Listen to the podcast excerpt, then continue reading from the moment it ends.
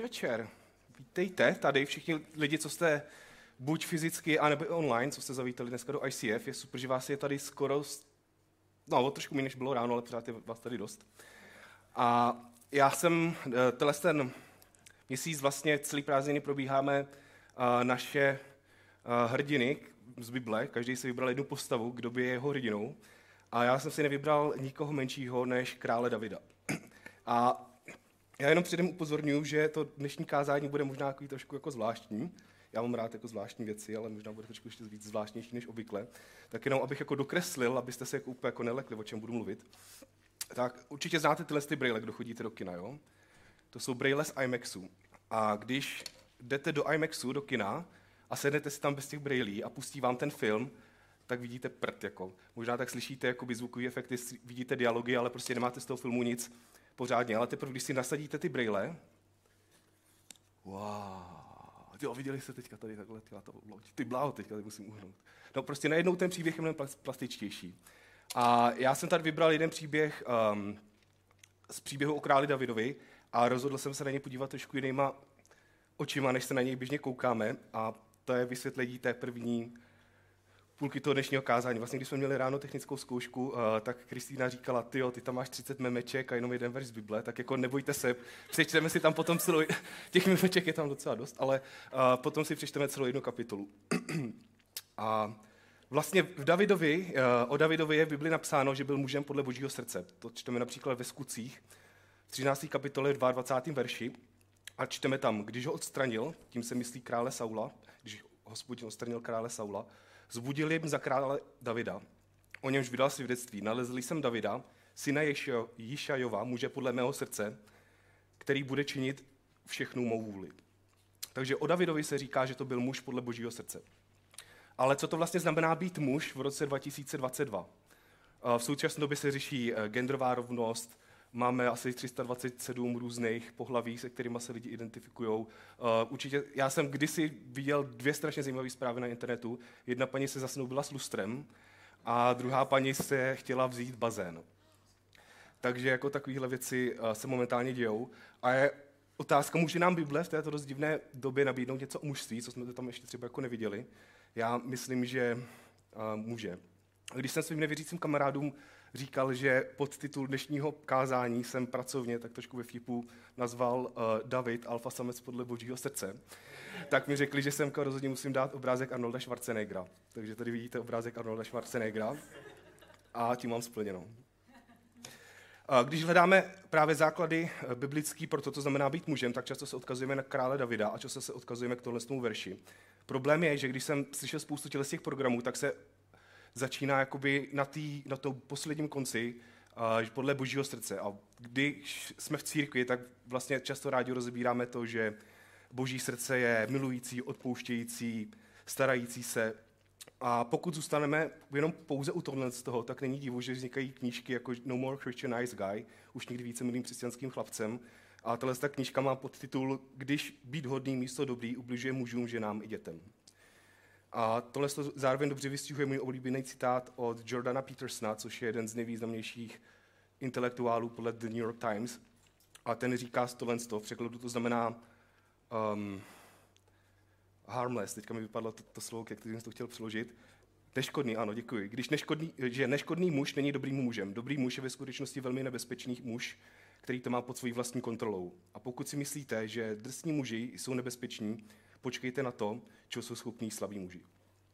A určitě znáte tohle memečko, nebo jste to určitě viděli na internetu, že začíná to vlevo, jde to dolů a pak vpravo, že tvrdé časy vytváří silné muže, silní muži vytváří dobré časy, dobré časy vytváří slabé muže a slabé muži vytváří těžké časy. Takže je to takový jakože svým způsobem koloběh. A Právě často ten křesťanský zkreslený pohled na mužství má tendenci může zbavovat jejich síly. Církev si s mužskou silou a asertivitou občas neví rady, právě protože se soustředíme na to, jak máme být jako hodní, jak se máme tolerovat, máme se mít všichni rádi a takhle. A je to v skutku tak, že Bůh je takový, a například se o tom píše v Exodu v 34. kapitole v 6. verši. A hospodin, hospodin, Bůh plný slitování a milosrdný, schovývavý, nejvíš milosrdný a věrný je to v Bibli, je to pravda, ale málo kdy mluvíme o věcech a o aspektech boží osobnosti, kde čteme například tohle. Vždyť hospodin, váš Bůh, je Bůh bohů a pán pánů, Bůh veliký, všemocný a vzbuzující bázeň, který nebere ohled na osobu a nepřijímá úplatek. To je Deuteronomium 10. kapitola 17. verš. I takový je Bůh, i takové je boží srdce.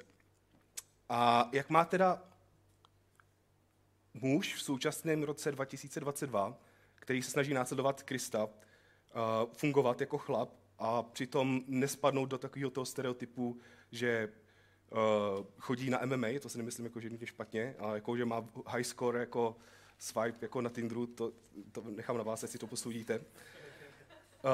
Vlastně prototypem nějakého ultimátního jakoby chlapa s velkým Ch, nebo muže s velkým M, nebo alfa samce s velkým A, je pro spoustu lidí Dan Bilzerian. Já nevím, jestli znáte Dana Bilzeriana. To je takový strašně pro něj jako zajímavý člověk, má na Instagramu asi 33 milionů sledujících. A když trošku proskulujete ten Instagram, já jsem některý fotky musel vycenzurovat, abych je tady mohl pouštět jako vůbec jako v církvi, tak jeho život se skládá z spousta krásných ženských. A další věc je tam peníze, těch má jako dost, protože on by to biznismen a hráč pokru, má rád zbraně, má samozřejmě vypracovanou postavu jako správný jako voják a má rád adrenalinové sporty. Takže tohle jsou jako určitě rysy, spousta uh, vlastností, co chtějí muži v tomhle světě. A spousta těch mužů se to snaží docílit takovým způsobem, že uh, jako cestu si vyberou agresivitu a asertivitu v tom destruktivním slova smyslu. To znamená, že já budu talent ten a prostě dosáhnu toho a všechny přeperu a všechny zadupu do sebně a prostě si půjdu za svým. A často toho dosáhnou, jen je problém z toho, že se z nich vlastně stanou takzvaný bullies, já nevím, jak to říct česky správně, a lidi, prostě, kteří šikanujou. A to je vlastně, nemyslím si, že to je to, co Bůh chce po nás, abychom byli muži. A jeden můj oblíbený TED Talk, který se jmenuje Překvapivá věda alfa samců, kterou měl Franz de Waal, což je borec, který se zabýval výzkumem schování ve skupině primátů, tak tam říká tý přináší strašně moc zajímavých věcí. Doporučuji si najít, jako je to fakt dobrý, je to docela i vtipný. A uh, říká tam několik věcí. První informace je, že ten termín alfa samec byl použitý někdy mezi 40. a 50. rokem poprvé, když dělali lidi uh, výzkum ohledně vlků. A definice je v podstatě jednoduchá, že ten nejvyšší uh, samec v té skupině je alfa samec. A, ale zajímavý je, že například u primátů nemusíte být ten nejsilnější, abyste byl jakoby ten hlavní chlap v té dané komunitě vlastně stačí, když máte vlivní kamarády, a nebo když máte podporu uh, žen v té dané skupině. Takže pokud umí nabalit hodně ženských, tak je potom alfa samec. A, a výhody, které plynou z tohle z toho postavení, tak jsou jasný. Tak ten, uh, ta gorila nebo ten šimpanz v dané skupině má první možnost výběru jídla a první možnost výběru sabic. Ale uh, co právě zmiňuje ten Frank v tom um, TED Talku je, že s tělesným postavením nepřichází jenom privilegia, kterými často rádi vidíme, ale přicházejí i určitý povinnosti.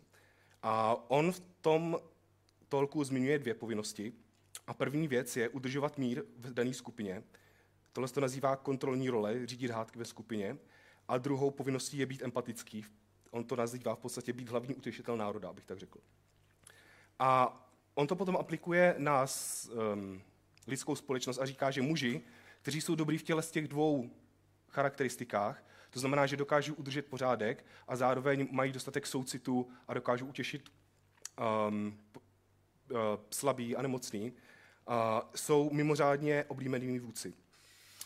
A když uh, máte respekt dané skupiny, tak si i mnohem líp udrží té nebo ten daný vůdce i vliv v té skupině. Když to například, když tyran uh, potom skončí uh, v té své hlavní pozici, tak často s ním to skončí blbě, když to ta daná skupina si často podrží vůdce, který je to pro tu danou skupinu výhodný.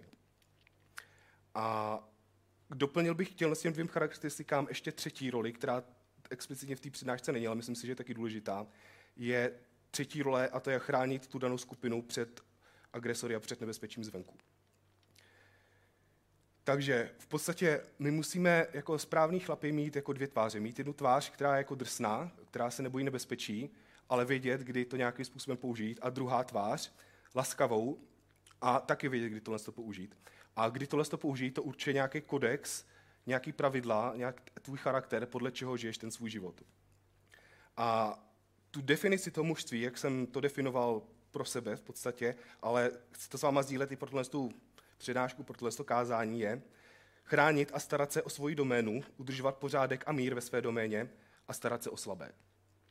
Tohle jsou v podstatě takové tři základní věci, o kterých jsme se bavili. Já to zkusím teďka trošku rozebrat.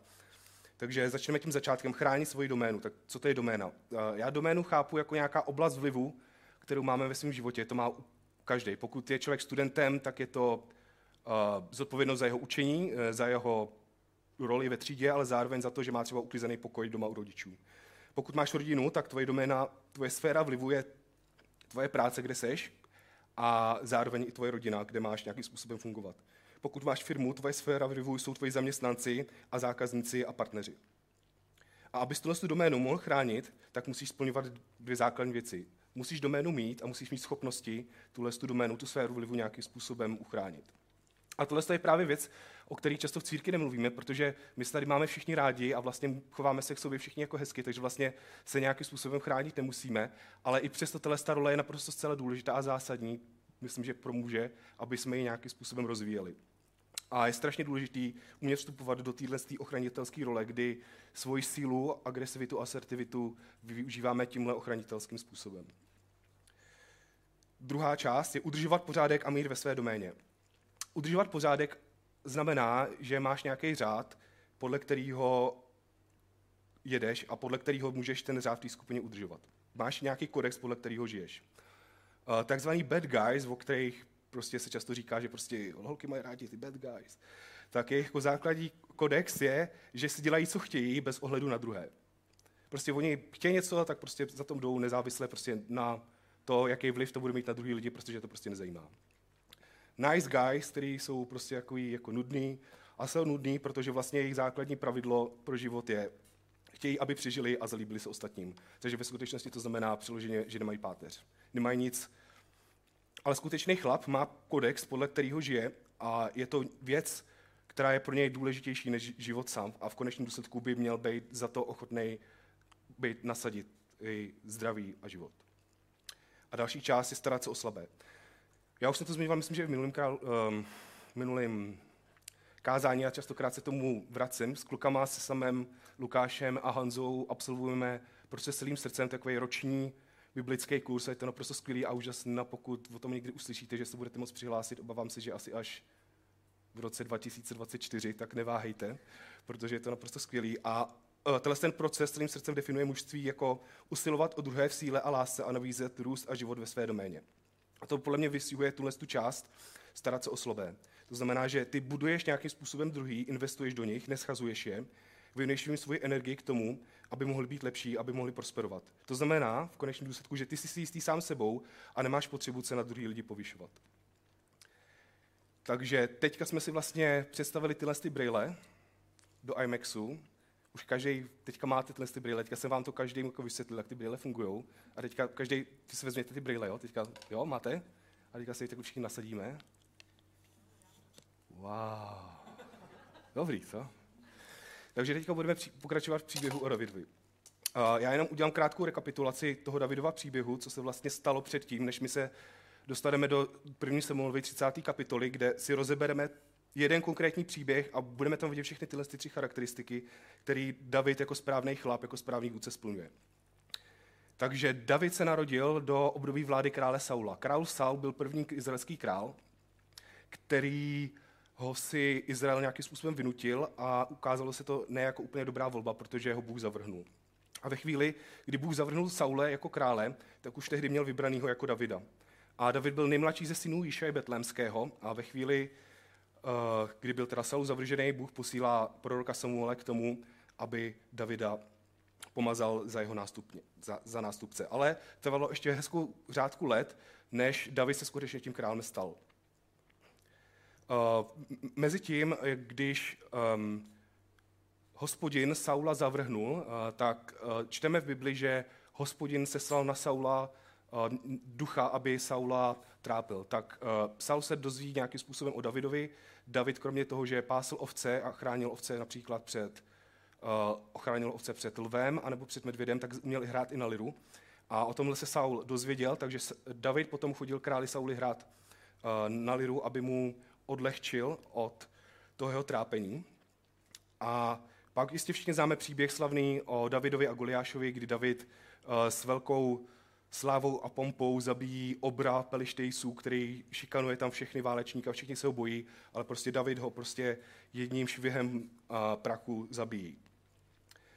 Tohle, tímhle tím aktem si získá respekt u krále Saula, ten mu nabízí za ženu svoji dceru, minule se ráno jsem to poplet, dceru Míkal, minule jsem, ráno jsem mu nabízel jeho vlastní ženu. A,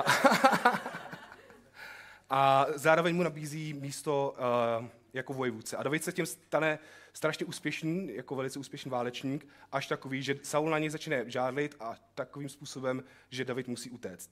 David teda uteče, ale protože je to výrazná osobnost, tak kolem sebe schromáždí asi, tuším, že 600 chlapů, kteří s ním nějak jako chodí bojovat a mají uh, takovou komunitu spolu. A právě v, v tohle tom kontextu se děje následující příběh. Já to budu číst tady a vy to uvidíte tam.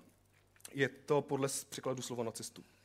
Když třetího dne David se svými muži dorazil do Siglagu, zjistil, že během jeho nepřítomnosti Amálekovci vpadli do Negebu a až do základu vypálili město Siglag.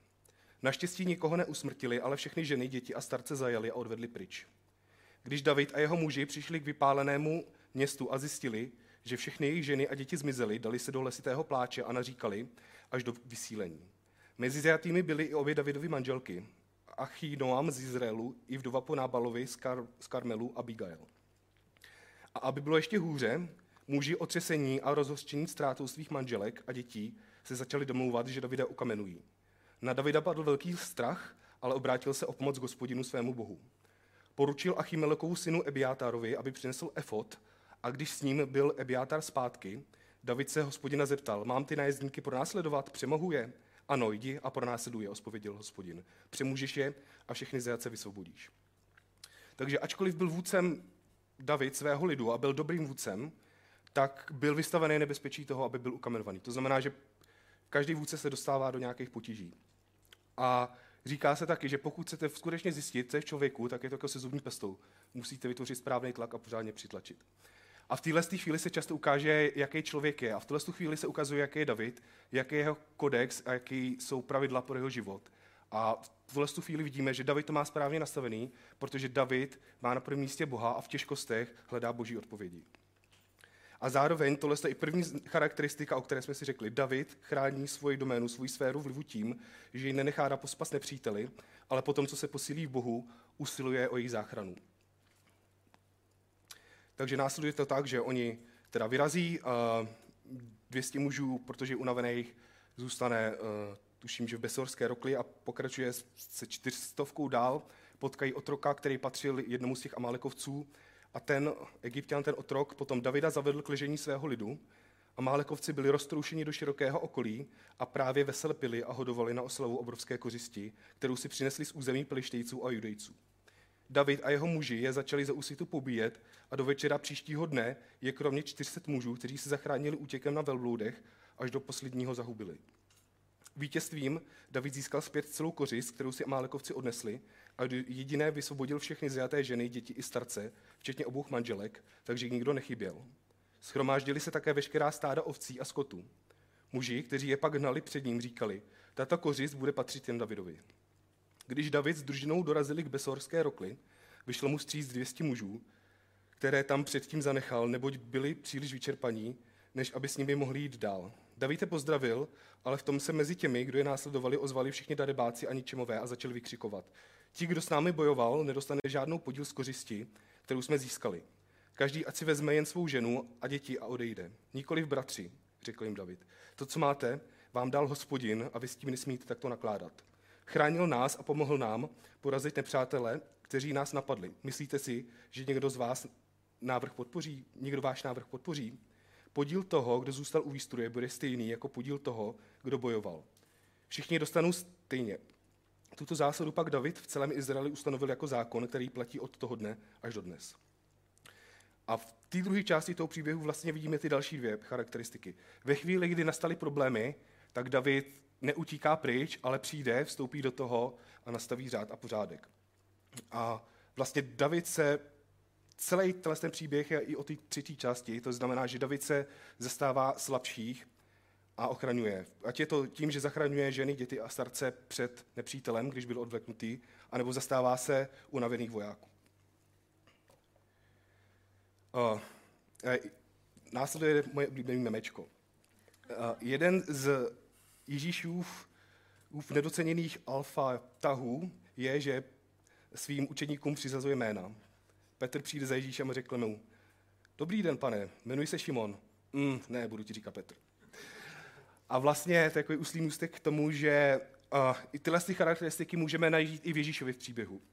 A Ježíš chrání svoji doménu, svoji sféru vlivu, to je v podstatě lidstvo tím, že pokládá tu nejvyšší oběť, že pokládá za něj svůj život.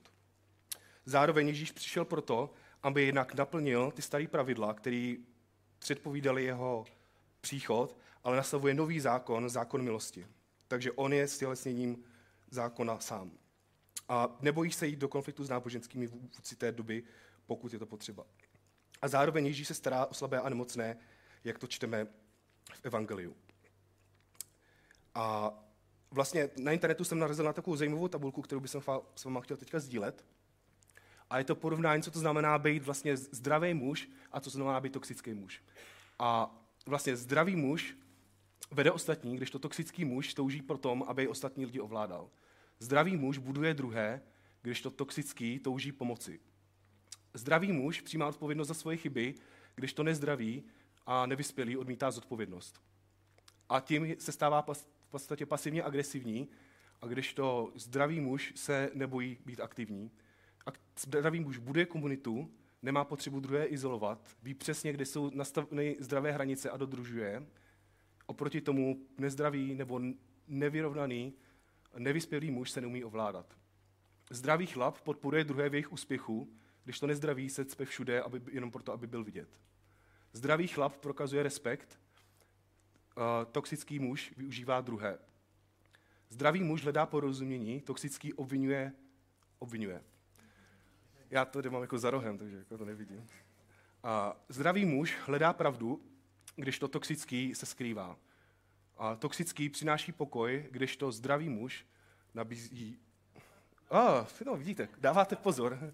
Já už jsem byl od dvě myšlenky napřed. Uh, toxický muž přináší chaos, když to zdravý muž nabízí pokoj. To je docela jako vysoký uh, jako level, jako nastavený. A jak se stát takovýmhle mužem? Jak se stát zdravým mužem?